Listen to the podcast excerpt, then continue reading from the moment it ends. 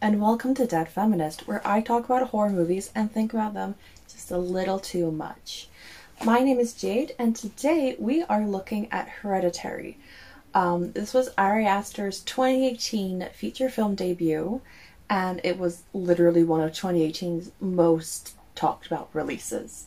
It was everywhere. Um, if you have somehow not seen this film or had it spoiled for you over the last two years, I really, really recommend uh, go watch it. It's two hours.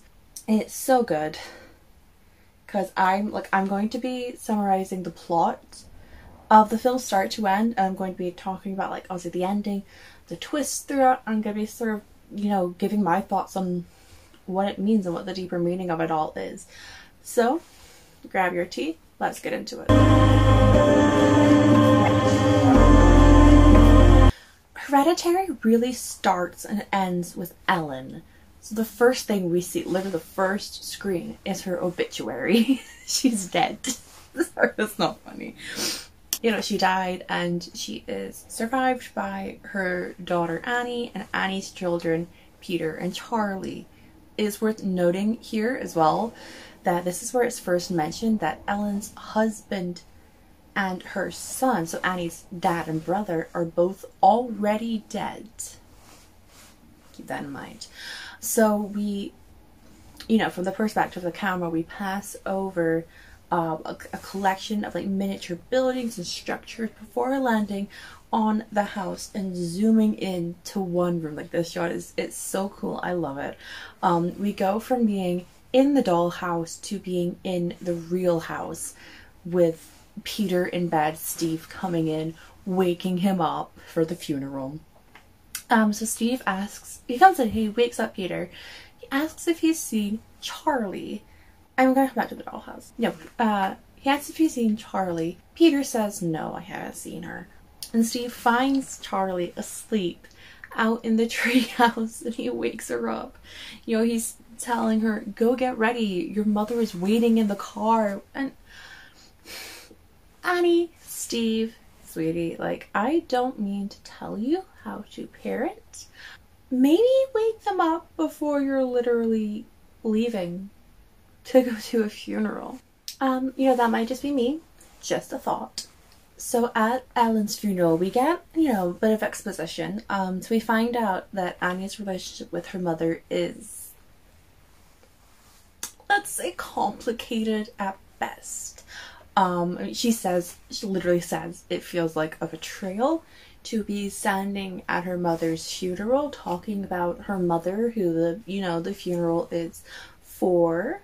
It kind of gives us an idea of the relationship between Annie and Ellen. And, you know, it is shown a little bit more after the funeral, um, you know, when they get home, when Annie you know, she's like asking Steve, like, should I be more sad? Like, she, it's like she doesn't fully know how to feel. Which, you know, is, I, I feel like that's a relatively common kind of reaction to grief, but it is something that is an, also, in this context, is an indicator of what the relationship was really like. Uh, we're to talk a little bit more about Annie and Ellen, a lot more, really. Um, for now, we're to back to, like, this, this the the plot of the actual film. So at the funeral, uh, we also have Charlie's nut allergy. That is uh, established before they before before they leave. Charlie pulls out like her chocolate bar from her pocket, starts eating it. Steve comes over and you know that doesn't have nuts, does it? And he's like, that doesn't have nuts, does it? We don't have the EpiPen. You know, they're kind of fussing over her. It just establishes she has a nut allergy. We've also got at the funeral the symbol on like the necklace. Uh, so Ellen wears it in her, her casket. They're doing an open casket funeral. Ellen wears it. Um, Annie wears it. She's like wearing it as she's giving her little speech. And you know, like Charlie, you know, she goes to like see the body and like say goodbye to her grandma, I guess. Um, and she kind of turns around and there's this guy kind of like back. And he's got the biggest, creepiest grin on his face, and he's just staring at. I think he waves. It's just, it's uncomfortable. He just, he looks so unsettling. It's like massive smile is so out of place at a funeral. Um, Like, if I was a 13 year old girl at a funeral, if I was a 13 year old girl, period, and someone was looking at me like that, I would be power walking the other way. I'd be out. No, thank you. Um, I just want to quickly mention here Rexy, the dog. Uh, we meet him when they come home, and he's just being a good boy. Um, and this is the warning that he does not survive the movie. You have no idea like how sad I am. I hadn't seen it in a while when I was rewatching it for this video. I forgot the poor dog died. And then I saw his little lifeless body and I was so sad. Um it's it's not super graphic, to be honest. It's it's done quite well. You see his little shape. Uh he's like a little shadow, you know, it's pretty dark. Um you can't see the details, but he's, he's not moving. He's not moving. Uh and it's uh, like this is a sad film. It's a horror movie, but it's also really sad. I appreciate that the puppy's death was. He's not a puppy, he's a big boy, but I call all dogs puppy.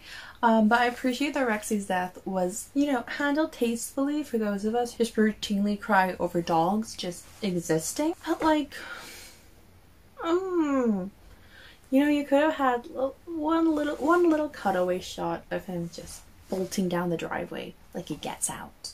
He leaves. It's just so depressing. And I know his name is probably Rex, but Steve calls him Rexy. That is the life I am about. Um, this is my first, what I'm going to call a pet check. So, you know, like, I do want to bring attention to the treatment and sort of handling of animals in various horror films, even if I don't include it in my analysis. So this is going to be like the first pet check where I just kind of pop in throughout points of the video and I say, hey, here's what's happening with the animals in this, in this story. Um, personally, I don't like when animals are hurt in any movie, let alone in a horror movie.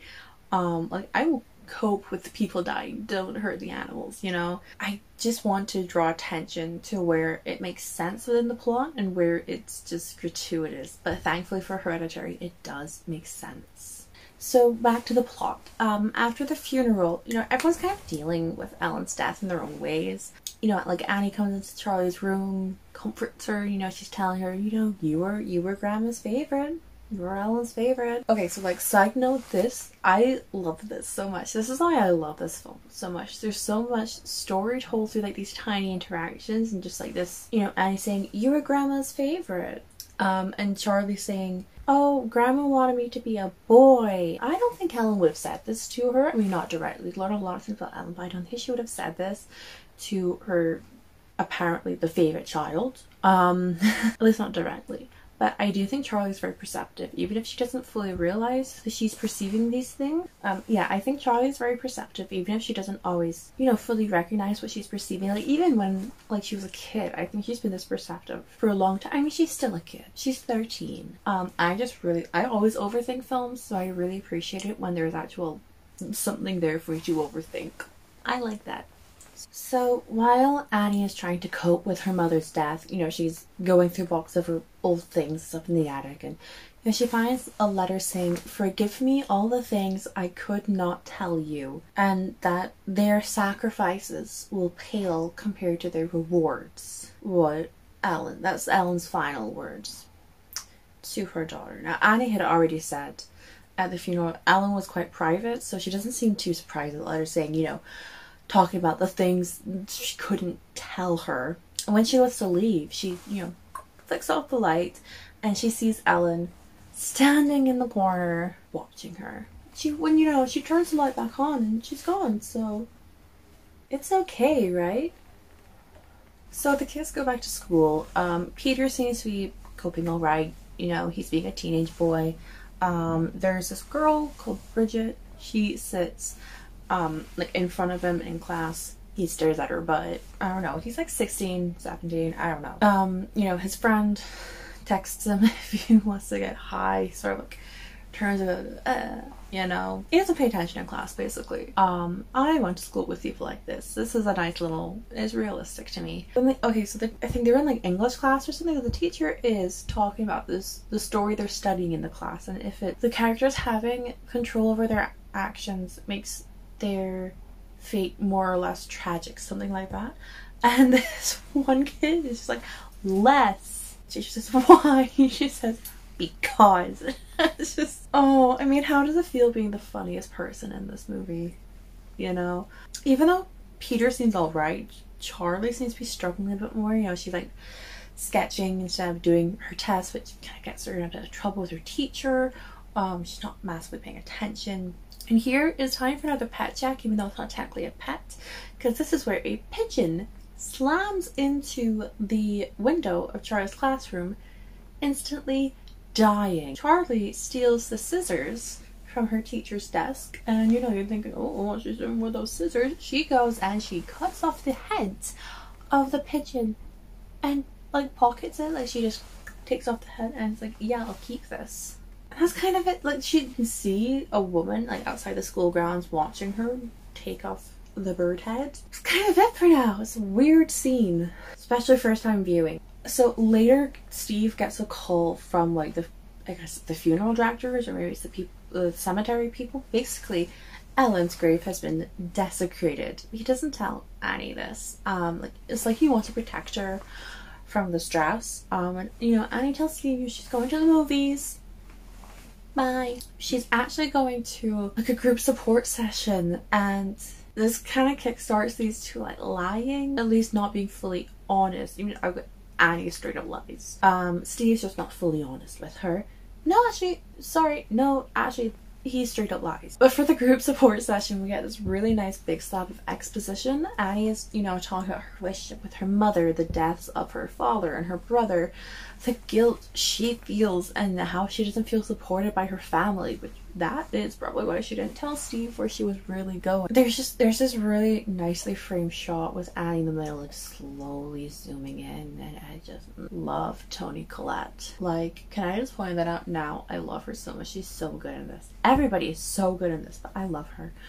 So the next you know, little while is pretty much them living their lives and dealing with the aftermath of the death. Peter is like smoking at night, so he's kind of like hanging out of his window so like try not get caught uh, so he can smoke his weed. And you know, his friend texts him, invites him to a party. You know, cool. You've been through a lot, kid. You know, go have some fun. But okay, so oh my gosh, so he leans out of the window to like blow away the smoke, and in that shot, you can see the treehouse. And okay, so this has got to be like autumn winter time that this is set because you can for the treehouse from Peter's window you can see his smoke from the treehouse. You can see somebody's breath like it's cold enough to see the person's breath. It's some, someone's in there. Someone's in there. Somebody's watching him. Who is in there? It's such a subtle little thing. Um, I love how like a lot of this is done quite subtly. You know, it's not um done with like massive like music cues, draw your attention to it. But I'm just like, who's there? I don't know. I don't know. I, it's not Charlie why would she care enough to watch Peter smoking and texting? And it's not Annie or Steve, because at this point Charlie's the only one who would sleep in the treehouse, and it seems like she mostly just does that uh, when she's sad. And she seems, I mean, she's sad, but like she's okay enough to sleep in her own bed. So who's in there? So hey, Peter's going to a party. Cool beans, kid. Um, you know, the next day, since this this happened at night, we're in the next day now, and Charlie's in her room. She's sketching. She's think she's snacking um, her her nut free snacks. She sees this like orb of light sort of dancing about her room, and it kind of goes out her window. It's weird. You know, she's like standing on her bed, like, looking out the window, being like, and just, and then we've got Annie and her miniatures. And Peter comes in to ask to borrow one of the cars to go to the party, which, okay, uh, I'm sorry, hello, one of the cars? One of the cars. Like, okay, so Steve is a, is a psychologist. He's like, you know, Dr. Steve. We see him sending an email to like a coworker, and you know, we see his email address, and he is he is Dr. Steve. And Annie's an artist, and they have two teenage kids. how much money are they making that they have this really big, nice house and at least two cars? At least two for Peter to ask borrow one of them. God, how much do they make? Anyway, this conversation, if the conversation feels kind of awkward to me as an outsider, like if I was at my friend's house and uh my friend started talking, like if I was Peter's friend and I was at his house at this time and he starts talking to his mother like that, I would be so uncomfortable. It just it feels like their relationship is a bit strained and he's like mirroring his behaviors, which he's again, he's what, 16, 17? It's not great. It's not a great situation. Um, Peter kind of plays it down as like a chill gathering, which it's a, a, a movie party held by a bunch of teenagers. That's never a chill gathering. So Annie is just like, "Oh, are you taking your sister?" And speaking of Charlie, right now she's walking through the grass of their massive back garden. Like this, is, this thing's like a field, but she's walking through the grass. She's holding the pigeon head like a know, she's cupping in her hands like an offering. And in the distance, she sees Ellen surrounded by fire. Um, so Annie finds Charlie. She yells at her for going out without shoes. Charlie's kind of sulky and, you know, I want grandma, and we're just gonna ignore the fact that she's just talking about with a with a pigeon head. That's cool, Annie. We're just gonna ignore that. Annie pretty much forces Charlie to go to the party. I understand it's important for kids to socialize and you know, she's been through a lot. She probably could use some time to have fun, but oh, Annie, sweetie, no, you're gonna wish you never did that. I'm sorry. But, mm. so, okay, Peter drives Charlie to the party. Um, they drive past a pole, it's like a thick, thick wooden pole. Uh, and it's engraved with that symbol that was on Ellen and Annie's necklaces from the funeral. That's suspicious. Peter finds Bridget at the party, the girl who, you know, he was looking at her butt. And there's like this like awkward conversation. He's trying to be cool. She's having literally none of it. She has zero interest until he busts out the weed. And she's like, oh, there's a bong in the other room. Now, poor Peter, I do kind of feel for him. He thinks he's getting a long time with Bridget. No. Suddenly, his weed is everybody's weed now. Um, so that's about it, you know? So she takes him to a room with a few people. They all start smoking it. Enjoy this last moment of peace because soon Charlie comes into the room. She ate the cake that was going about and it had nuts in it. She's going into anaphylactic shock. She can't breathe. The scene is it's it's it's, it's intense to say the least. Um, you know, Peter is trying to drive Charlie to the hospital um, because she's dying. He's high, he's speeding, and she is practically hanging out of the window because she cannot breathe. You know, she's trying to get some air, and then there's this deer in the road, and then Peter swerves so they don't hit the deer, and then it's.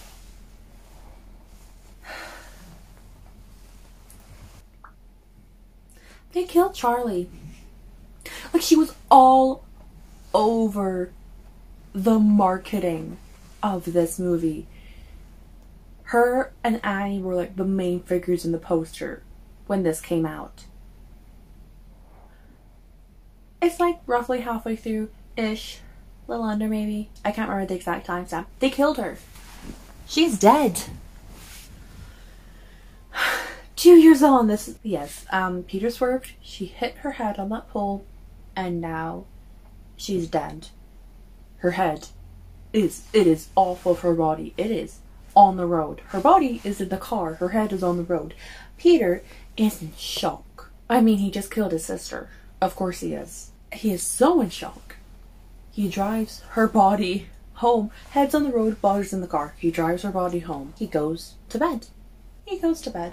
Annie is in bed with Steve, and you know, we can hear her saying, like, oh, good, they're home. And she doesn't know that the next morning she goes to the car to go wherever she's going, and she finds Charlie headless and dead in the back of the car. This part is actually so hard to watch. Like, she's crying and wailing and screaming, and you know, like Charlie's being buried, and we, we do see her head on the road after it's been left there overnight. And Annie is just she's just struggling to cope. You know, she's struggling to find reason to go on after this. Um, she starts sleeping in the treehouse like Charlie did. She sneaks out to the grief meetings and she keeps saying I'm going to the movies. How many movies do you go to that this is a believable lie? Yeah, she she sneaks out to the grief meeting um, for the first time since her mom died. This has been like a little bit of time, I think. And she's about to go in, but then, you know, I guess she decides like she can't do it, she can't face it. She turns around, you know, starts to turn the car around to go home. And this is where Joan comes into the movie. She kind of chases her down, flags her down. Joan, actually, you can see her in that first group meeting scene after Ellen died, but she didn't say anything. She was just there. Uh, here she, you know, she gives Annie like her contact details. She's like empathizing with her. She's like, you know, I, you know, empathizing that she's she's lost lost people and like, here's a spoiler that I'm about to talk about in like 10 minutes anyway. Joan does not have Annie's best interests at heart. I want her to, but she doesn't. Um, I want Annie to have a friend. That's all I want. But I had so much hope for Joan, but no.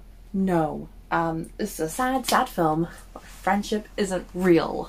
Um, but there's at least a, a, great little moment where you know Annie keeps trying to go home. She keeps trying to leave the conversation, and Joan keeps talking to her, and she just says, "My son died." And Annie just goes, "Oh." it's not funny. It's it's not funny. That is literally how I would react if I was just trying to leave, you know, and the person was like, "My son's dead." Like, I'm sorry. no, okay. So, um, later, while Annie is working on her miniatures, the paint falls over by herself.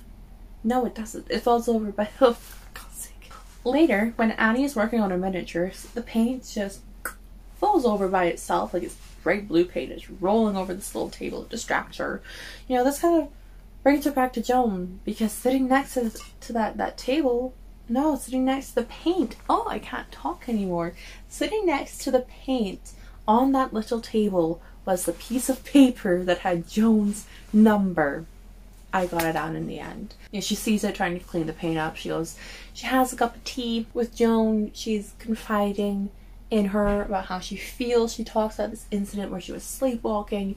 She covered Peter and Charlie with paint thinner, and just as she woke up, she had lit a match and was trying to burn them all. She obviously woke up before she could kill them, but uh, oh, Peter woke up as well, and oh, let me tell you, that's gonna put a damper on a relationship with your with your parents. So, okay, speaking of Annie and Peter's relationship, uh, we've got the dinner scene. Oh wow, the dinner scene. So it okay, so it starts with Annie. She's working, and Steve comes in to her little workshop room, and she says, "No," he says, "Sorry, it's time for dinner." She says, "Oh, I'm making dinner." He's like, "No, I make, I made dinner. I did it." And he's angry. He's snapping, like he's mad at her for focusing on her work rather than making dinner, and it doesn't get much better. I, I think his anger is just more at her um not paying attention and whatever. But um it doesn't get much better from there. Like the dinner itself is really awkward. And uh soon things bubble over. And Peter and Annie start go watch if you don't watch anything else from this movie, go watch this scene. It's so good. It's so good. Everyone acting here is so good. Um like Peter looks so shocked and sad and a little bit scared and Annie just blows up like she's screaming and her emotions just pull they're just just rushing out of her that she's been holding it and bottling up until now. Steve looks like he's gonna cry. He looks angry, frustrated, he's grieving.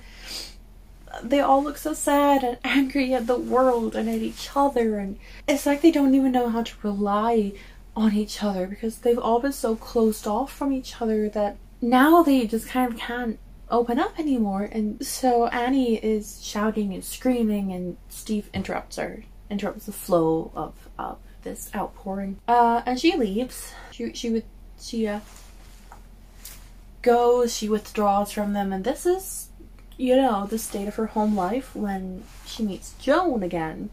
So Joan and Annie meet again in the like car park of a craft store. Joan's like, you know, she's flustered. She's practically like falling over herself uh, to tell Annie how she went to see a medium. And she understands that Annie would be skeptical because she was too, you know. Um, and isn't it wonderful how now she can she can talk to her dead grandson again. You know, she gets Annie back to her flat and she shows Annie how to channel the spirit so she can talk to Charlie. You know, it's pretty simple. You say this thing in a language that is probably Latin. I don't really know. Uh, you gotta make a bond with the spirit through an item. So for Joan's grandson, this is old, old chalkboard. Now that chalkboard. Remember how I was saying Joan doesn't have Annie's best interests? Yet, if you look carefully during that scene in the car park, you can see that chalkboard. That kid didn't have that chalkboard for years. Joan bought it. She had it for like an hour. So whatever she's talking to, I don't know who it is, but it might not be her grandson. Anyway, the, the seance does work, and Annie understandably freaks out. So after this, she starts having her nightmares. You know, she dreams, she tells Peter that she never wanted to be his mother, but you know, she loves him very much. Of course she does. I mean, I'm not. I don't mean that to sound sarcastic. She genuinely, she genuinely loves her family. She's just having a hard time dealing with things emotionally, and then, you know, suddenly the two of them are doused in paint thinner, and oh, suddenly the two of them are on fire. Maybe she thinks she can mend the bonds with her family with the seance, like getting some kind of a closure uh, after what happened with Charlie. I don't. Of course, that doesn't that doesn't go so well. She actually though does convince both Steve and Peter to join her, which is actually pretty good because Steve is like very like where Annie was like was pretty skeptical. Steve is very skeptical. I mean, you know, you know he's Doctor Steve. So it starts out all right. Not much is happening. Um, Charlie's sketchbook is Annie's link to the spirit that she's using. You know, that's a little candle, blah blah blah. It's a seance scene. We've all seen seance scenes in movies. Um, there's like subtle signs that something's going on. The characters pick up. Like Peter says the ear is flexing, uh, which obviously you can't really show cinematically. Steve is the only one pick up on anything kind of possessed by the spirit. He was asking why everyone is scared. Why are you scared of me? Where's my mom? I want my mom. It's switching in and out Annie's voice until Steve like throws water over her, which I guess interrupts the I don't know connection. But she comes back too. She's like herself again, and she doesn't remember what happened, and she doesn't know why her son is crying. God, I wish that was the worst thing that happened to this family, but no, we're still going. Okay, so when Peter is at school, which okay, he should not be. Steve, doctor, therapist, psycho, um, no, what, what, psychologist. That's the word. Doctor Steve, why is your son in school? Been through a lot. Your boy needs therapy. Why is he in school, Steve? He's in school and he sees that same orb of light that Charlie saw. Um, you know, when she like went outside with the pigeon head. He looks in this like cabinet thing that light leads him to. It's you know one of those things in, like English class, the store books in like a big cabinet, there's like window panes. Just like that. He looks in the window at himself and his reflection is smirking at him. He's not smirking, but his reflection is. That'll be like if while I was recording I stopped talking and the me and the camera just kept going. So Peter apparently called Steve thinking something is after him. Steve kind of, you know, has a wee argument with Annie about it and sort of insinuates he's protecting Peter from her. That her, you know, talk about ghosts and stuff is what's causing breakdown. Um, so after this, okay, so she's not in a great headspace right now anyway, but she gets a voicemail from the gallery that she she's promised this collection of miniatures to. But asks about the timeline of her project, and while she's hearing that voicemail, she like breaks a little breaks a little chair, and then that's sort of sort of it. You know, she goes to the, she goes into this like fit of anger. Steve finds her on the floor, just sat there, surrounded by the smashed remains of all her hard work. We see her working on that a lot, and she just breaks it all. So, so Peter sees Charlie standing in the corner of his room at night, um, and then her head rolls off, as you do, and oh, now it's a ball rolling across the floor. Oh. So that would be a weird enough moment for him. But then, like, you know, some hands just sort of pop out of the wall, grab his head, like pulling at him, like they're trying to, you know, take it off. Um, Annie comes in and Peter blames her for sleepwalking and attacking him. And Annie's, of course, thinking like the spirit is malevolent. um, is attached to me through Charlie's sketchbook, I can end this if I destroy that bond. So she goes downstairs to the living room to burn the book because they have a fireplace because they are very rich. and you know, she tosses the book in, but then her arm catches on fire. And it doesn't go out until she pushes the sketchbook out of the fire and puts it out. And by this point, Steve is sleeping on the sofa, and you can just like see him in the background just asleep. Like, my dude, you should have woken up. If you would have woken up, this could have been different. Um, so Annie tries to go to Joan for help, but apparently she's not home. But there is ritualistic stuff over her flat, and there's a photo of Peter. So this is where we, uh, first time viewers where you have it confirmed, Joan is pretty, pretty sus. Annie sort of looks at the doormat Joan has. It's a handmade one. She mentioned that her mother made some like it before. She kind of gets a little light bulb going on. She goes home, goes back uh, through, you know, that box. She goes home and she goes back through that box full of Alan's stuff. And she finds a bunch of those same mats with, you know, her family's names. Like there's Peter and there's Charles. Charlie did say Grandma wanted me to be a boy. In fact, it seems like Paimon wants to be a boy as well, because this is when Annie finds the book on Paimon, which is one of the kings of hell, and you know all her mom's cult stuff, which including photos from like the this ritual where they're showering Ellen with gold coins and photos where Joan is there. Joan is there. Joan. I wanted Joan to be a friend so badly, but no, no, that would be too much. Also, Ellen's in the attic. Uh, remember I mentioned Steve gets a call that a grave was desecrated? Yeah, she's in the attic. Remember how Charlie saw her sitting surrounded by fire? Yeah, uh, it's Ellen. She's burned and now she doesn't have a head. So while this is going on, Peter is at school, and from like outside the grounds, Joan is watching him, which is kind of creepy, and she's yelling at him, you know, like, Peter, I expel you. Um, when Peter is in class, his arm like shoots up and like the teacher calls on him because of course, but Peter's not lifting his own arm. It's like a puppet on a string. That's what it looks like to me. And then, like it's letting him go and pushing him down, his face just slams into the desk and he just falls back screaming.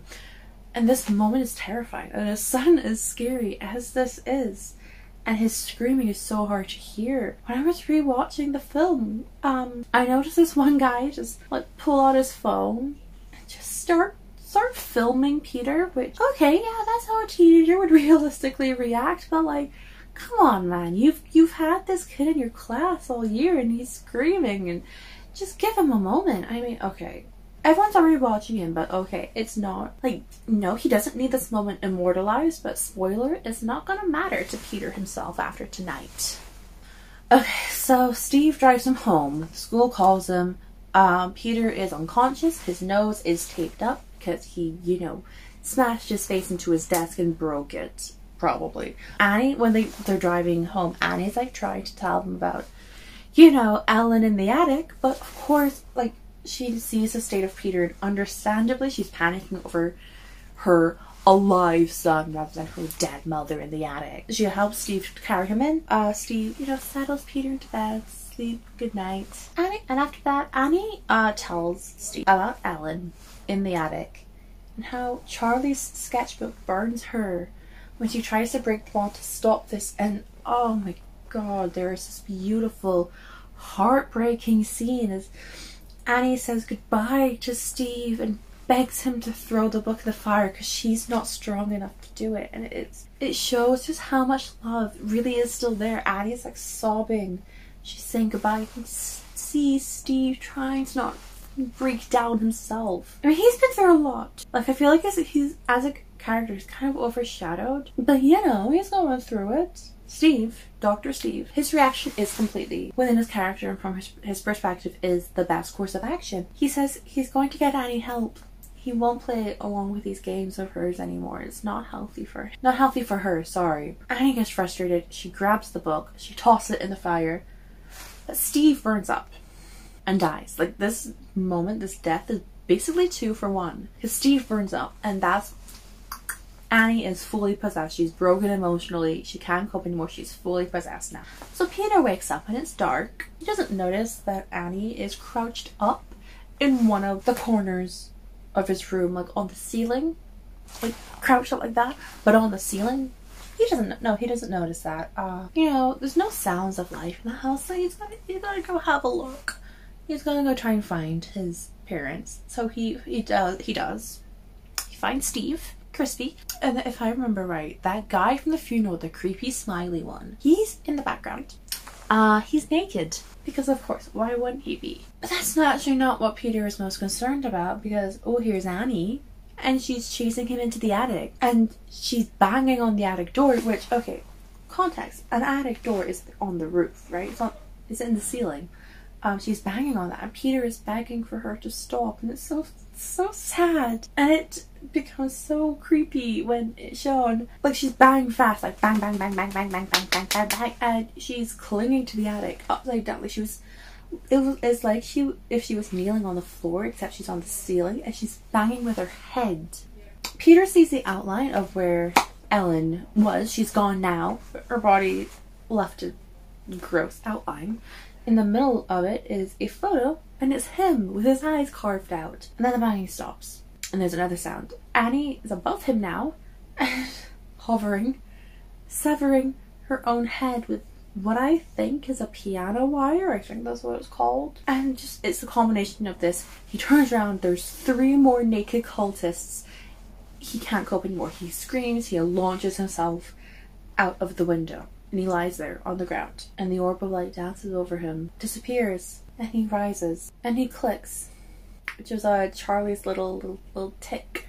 Little like as Annie's corpse floats up up into the treehouse he follows her. And this final pet check is where we see little Rexy. We don't see him, as mentioned earlier, we don't see it in great detail, but god damn it, the dog is dead. So in there's the cult, Annie and Ellen, and they are all kneeling before a statue with Charlie's head on top of it, and there's a crown popped up there. Joan stands up. Um, aside from you know his two dead family members, she's actually the only one not naked. And and Joan, so Joan gets up and she takes the crown off of Charlie's old head and puts it onto Charlie's new head. Joan calls Peter Charlie and then tells him he's actually the demon Paimon. They have corrected his first female form. The cultists give him a hearty round of Hail Paimon the camera zooms out and it ends like it began with a dollhouse. The treehouse suspended in darkness with these little figures yelling, Hail, Paimon.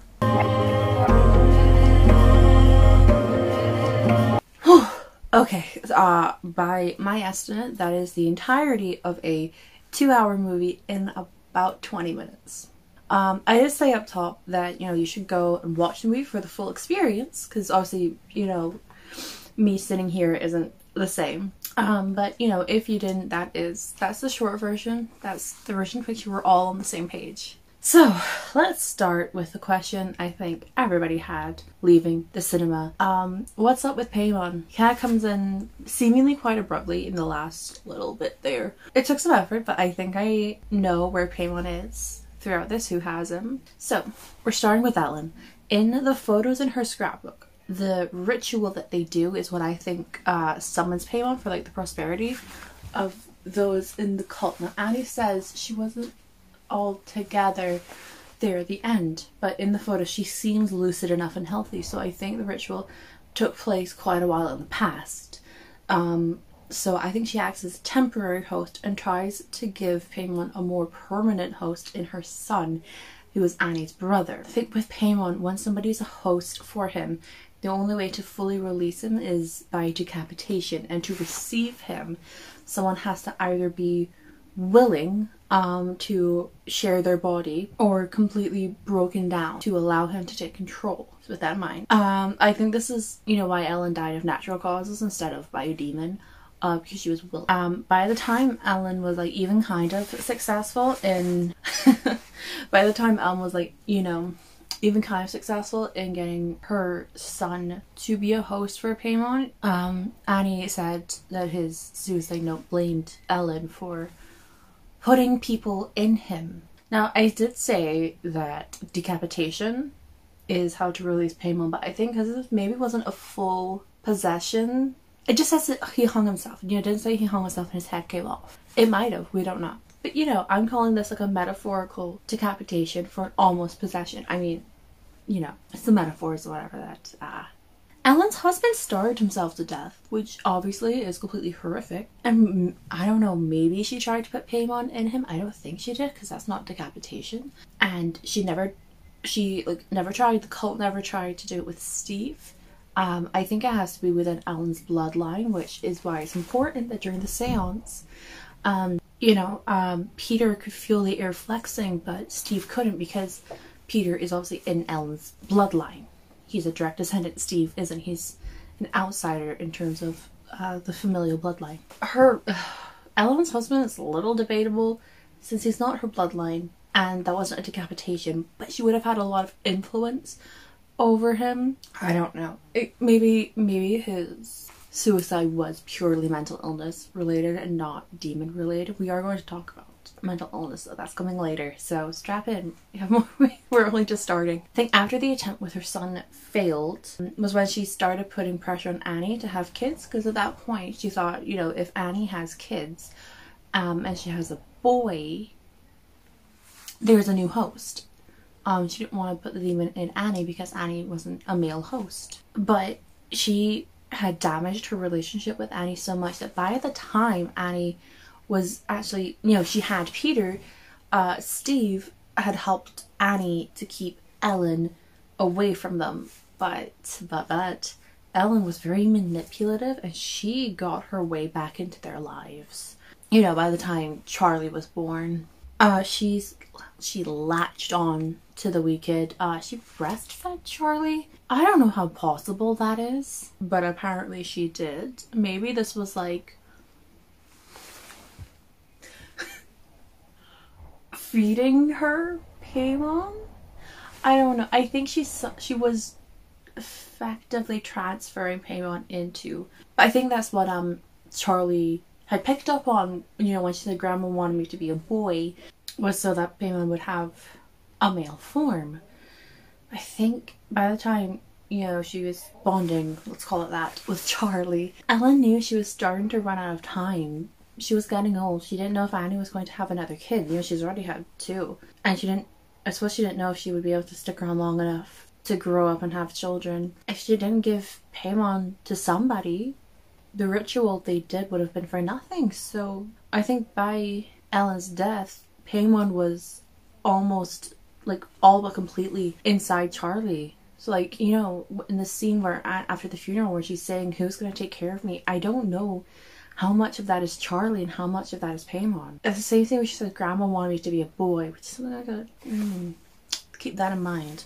That you know this may not one hundred percent be Charlie, saying these things. Okay, so by Ellen's death, Paimon basically lives in Charlie, but can't fully take her over as a host because his connection with Ellen hasn't been severed. he's been rooted there for years, you know? When that is why the cult dug her back up and ritualistically burned and decapitated her. I also think that little orb of light that was like floating about, I think that's Paimon. Or like the visual representation of him. Like, like I don't know, but that's, you know, like Charlie sees the Paimon light, and then it's a little after that Ellen gets decapitated, and then that's when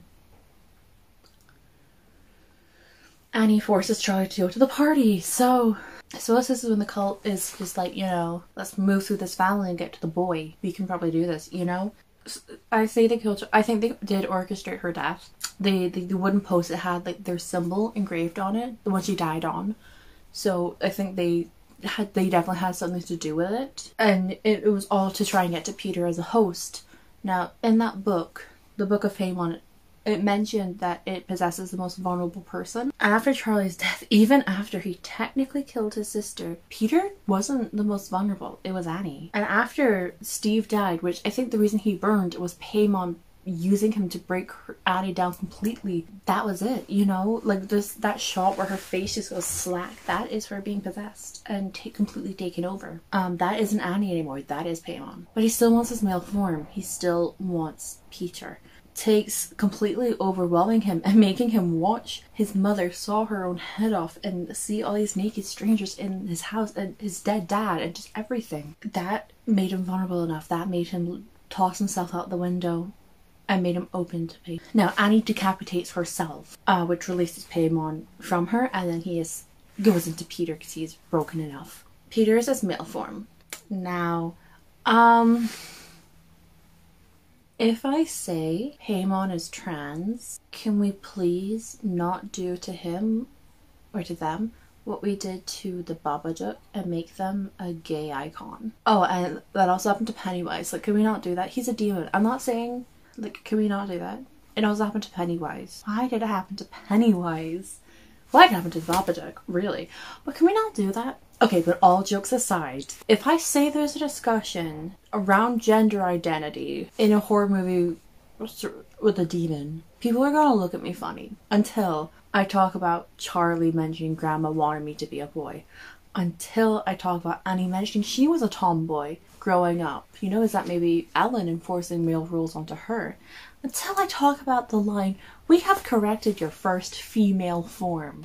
Do I think Paimon is a transphobic entity? No. I think he's commentary about enforced gender by those around you. So the book says Paimon is a male entity and therefore wants a male form. The book tells us that. Something that something the book is something that somebody else wrote about Paimon.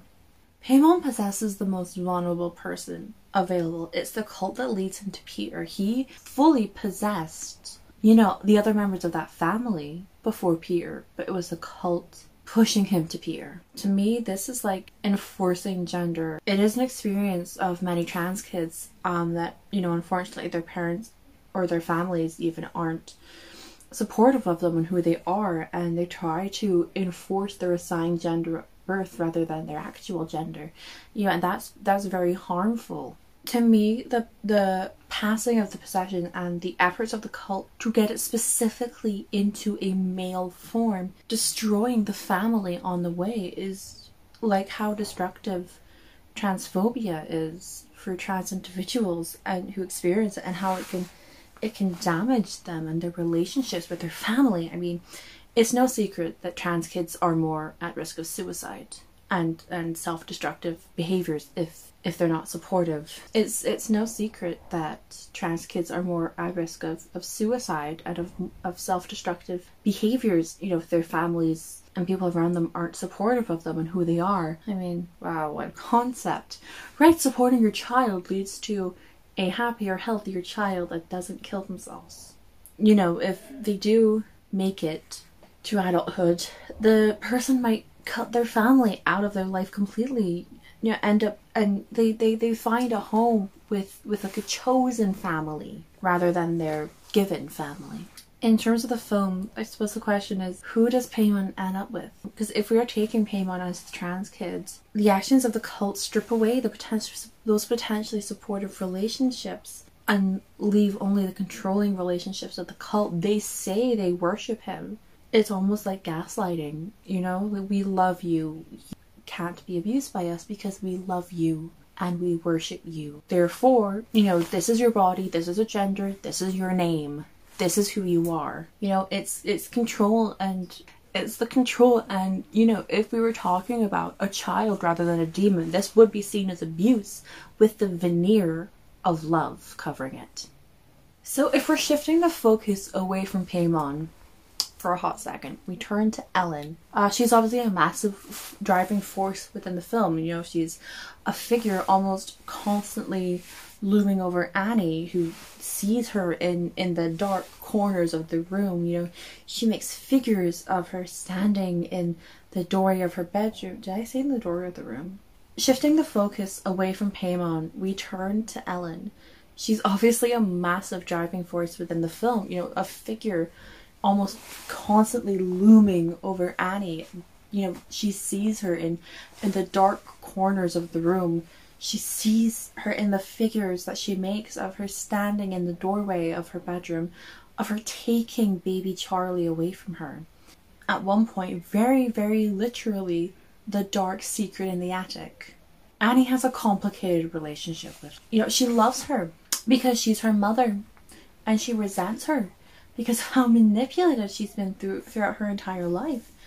I mean, it was Ellen who was the one pushing Annie into having kids.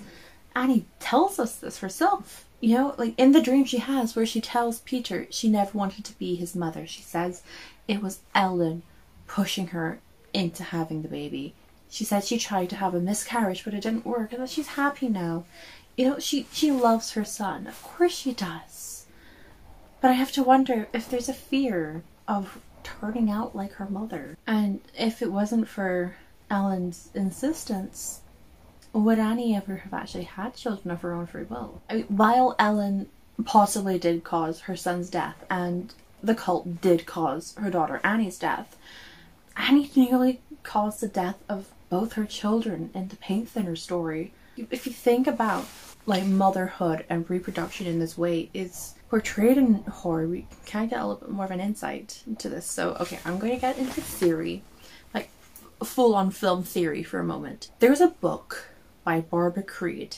It's called The Monstrous Feminine. It's a good book. It's about femininity in horror in relation to psychoanalysis. It was a good read, even though I have my own issues with Freud and pretty much the whole basis um, of psychoanalysis. I have my issues. Um, the second half of the book focuses in more on the Freudian theory. Still, there's some use to it in terms of, but the, the second half is more psychoanalysis, but the first half is more horror and film theory. So, you know, we use this book, sprinkle in a dash of Julia Kristeva, who is another theorist, using these two as my main sources for the as uh yeah my main inspirations let's call it for this little bit horror is scary to us because it crosses set boundaries of the self and of society. So for example rosemary's baby is scary because it crosses the boundaries of individuality.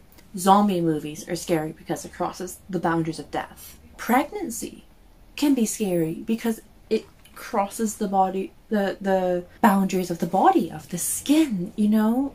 In any other situation aside from pregnancy those symptoms would be horrifying in the film industry which is historically male dominated the ability to reproduce and to mother another can be scary it gives a power to the individual that someone born male just can't get to and to some this might be threatening especially in America, where Hereditary was set and produced.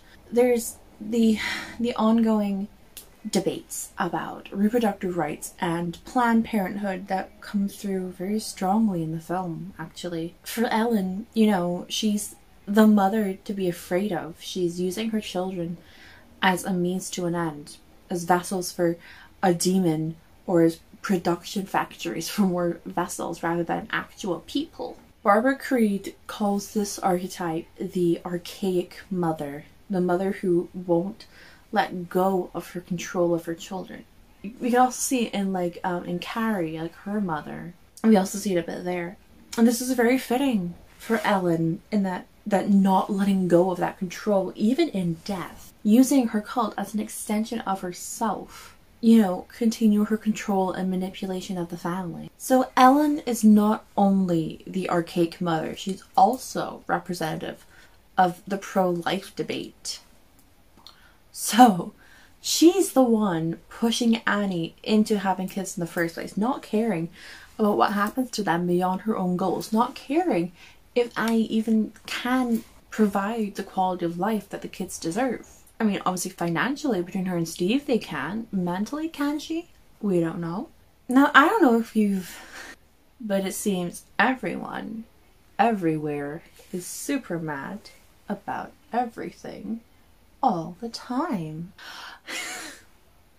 but all seriousness, there is a parallel to be drawn here between the pro life movement and Ellen. I'm using the biggest air quotes there.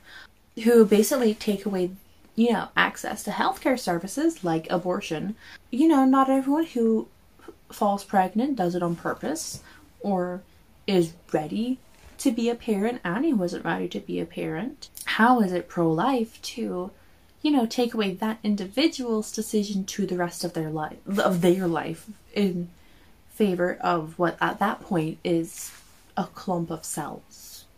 So the term of pro-life comes from them apparently standing for the potential life of this clump of cells. Uh, this is a largely uh, conservative slash like Republican view, depending on where you are. And um, another one of their views seems to be in taking aid away from parents. So, you know, whether that be like difficulty in accessing food stamps in America or like free school meals in the UK. Seems that pro lifers only really care about the life until it's born. Then,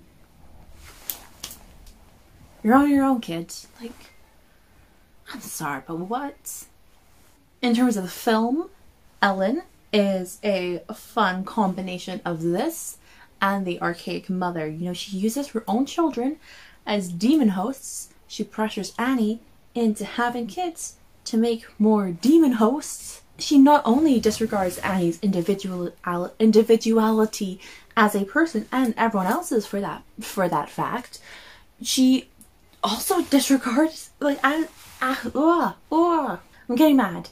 Annie is Ellen's child, no matter how old she gets. Ellen is still her mother. And a child has a right to safety from their parents. Ellen ignores that, completely disregards that. It's very fitting for a horror movie, though, you know, since Western society tends to put so much emphasis on individual individuality. Why can't I say that? and and it's important. So to a Western audience, it's terrifying the concept that your mother, the person who's supposed to take care of you and protect you, would could be such a source of, of your misery. In that in that dream, where Annie talks about, you know, trying to have a miscarriage and she dreams she burns herself and Peter alive with the paint thinner. Annie tells Peter, I was trying to save you. Save you from what? Like on a surface level, sure, you could argue, you know, save him from the demon, from the cult. But there was no realistic way for Annie to know about that when she was pregnant with him. That's, you know, depending on how old Peter is, 16, 17, it's maybe 17 or 18 years ago. You know, like in the, in the, in the, the group therapy session, Annie tells us there's a history of mental illness in her family. You know, um, Ellen had DID, her father had depression, her brother had schizophrenia, maybe also a demon. She herself has issues expressing her emotions. She's prone to bouts of anger. She's a bit paranoid. Uh, Peter is apathetic. Charlie has a vocal tic. You know, the, the, the there, there's no diagnoses offered for Annie and her kids. The only ones who get an official, this person had a mental illness, is Ellen and Annie's father and Annie's brother. And also, like, for Annie and her kids quite a bit of will it be the effect of grief. That that is sadly what grief can do to a person. Although Charlie seems to have had the tic from before. Um, but it's possible that this genetic predisposition to mental illness is what Annie wanted to save Peter from. Even though Peter seems to have largely escaped the hereditary mental illness, he couldn't escape the hereditary demon. It's a bad joke, but that is what's hereditary the mental illness, the demon, all of it, it's passed down from Ellen through her bloodline. So at the end of it all, we have Paimon, the gender identity crisis demon. We have Ellen, the pro life archaic mother infecting everyone in her bloodline with gender identity crisis demons. And we have Annie, who's a scared woman trying to protect her children while also trying to not become her own mother. First time watching it, it is a dark, I have lost track of how many times I have seen it by this point. It is still a dark, sad film, don't get me wrong, but there's so much more to it than that. The more you watch it, you, you pick up all these little details, and it's beautiful and it's tragic and it's really well crafted and well made while still being so accessible to horror fans. And also, side note, the words on the walls. So it's um I have written here it's Satony and Zazas. You know, like those ones that strike a chord with Annie so much that they she she paints them into her miniatures. And that like in that scene where the paint falls over, leading her to Joan, that's what she's painting them in. I think they're spells. When Joan yells at Peter from outside the school gates before she starts yelling like I expel you, presumably meaning I expel you from your body, uh, she says, oh lord, uh, Zantand, Dagdani, a paragon. Like she yells these things at Peter. I think like this, these little spells that they wrote about the house, maybe there's more. that we never saw in the film. But I think that's part of how the cult kept their control over what was what was happening. Um, and he mentions that you know Ellen did live with them for a little bit, so it could just be that she gave the cult a copy of the key, and that's how they've been getting into the house. It could be something as mundane as that, and they've just been going in and writing it on the walls. That is hereditary. I saw it in the cinema, and I absolutely loved it two years ago, and I love it now. This video is this series really is something I've wanted to do for a while. I'm really happy to be able to start off this series with this film because I just love it so much. I will at some point be taking a look at Ari Aster's second feature length film, Midsommar, which came out in 2019, uh, near enough a year, almost exactly, if, if I remember right, a year later than Hereditary, but it is December. It is the festive season. So, next time I will be looking at Better Watch Out. You better watch out. You better watch out. You better watch out. Um, if you like this video, feel free to, you know, leave a like and a comment and let me know and let me know what you thought of this. Um, was there anything you think I missed? Let me know and subscribe as well to know when I upload my overthinking and my ramblings. And until then,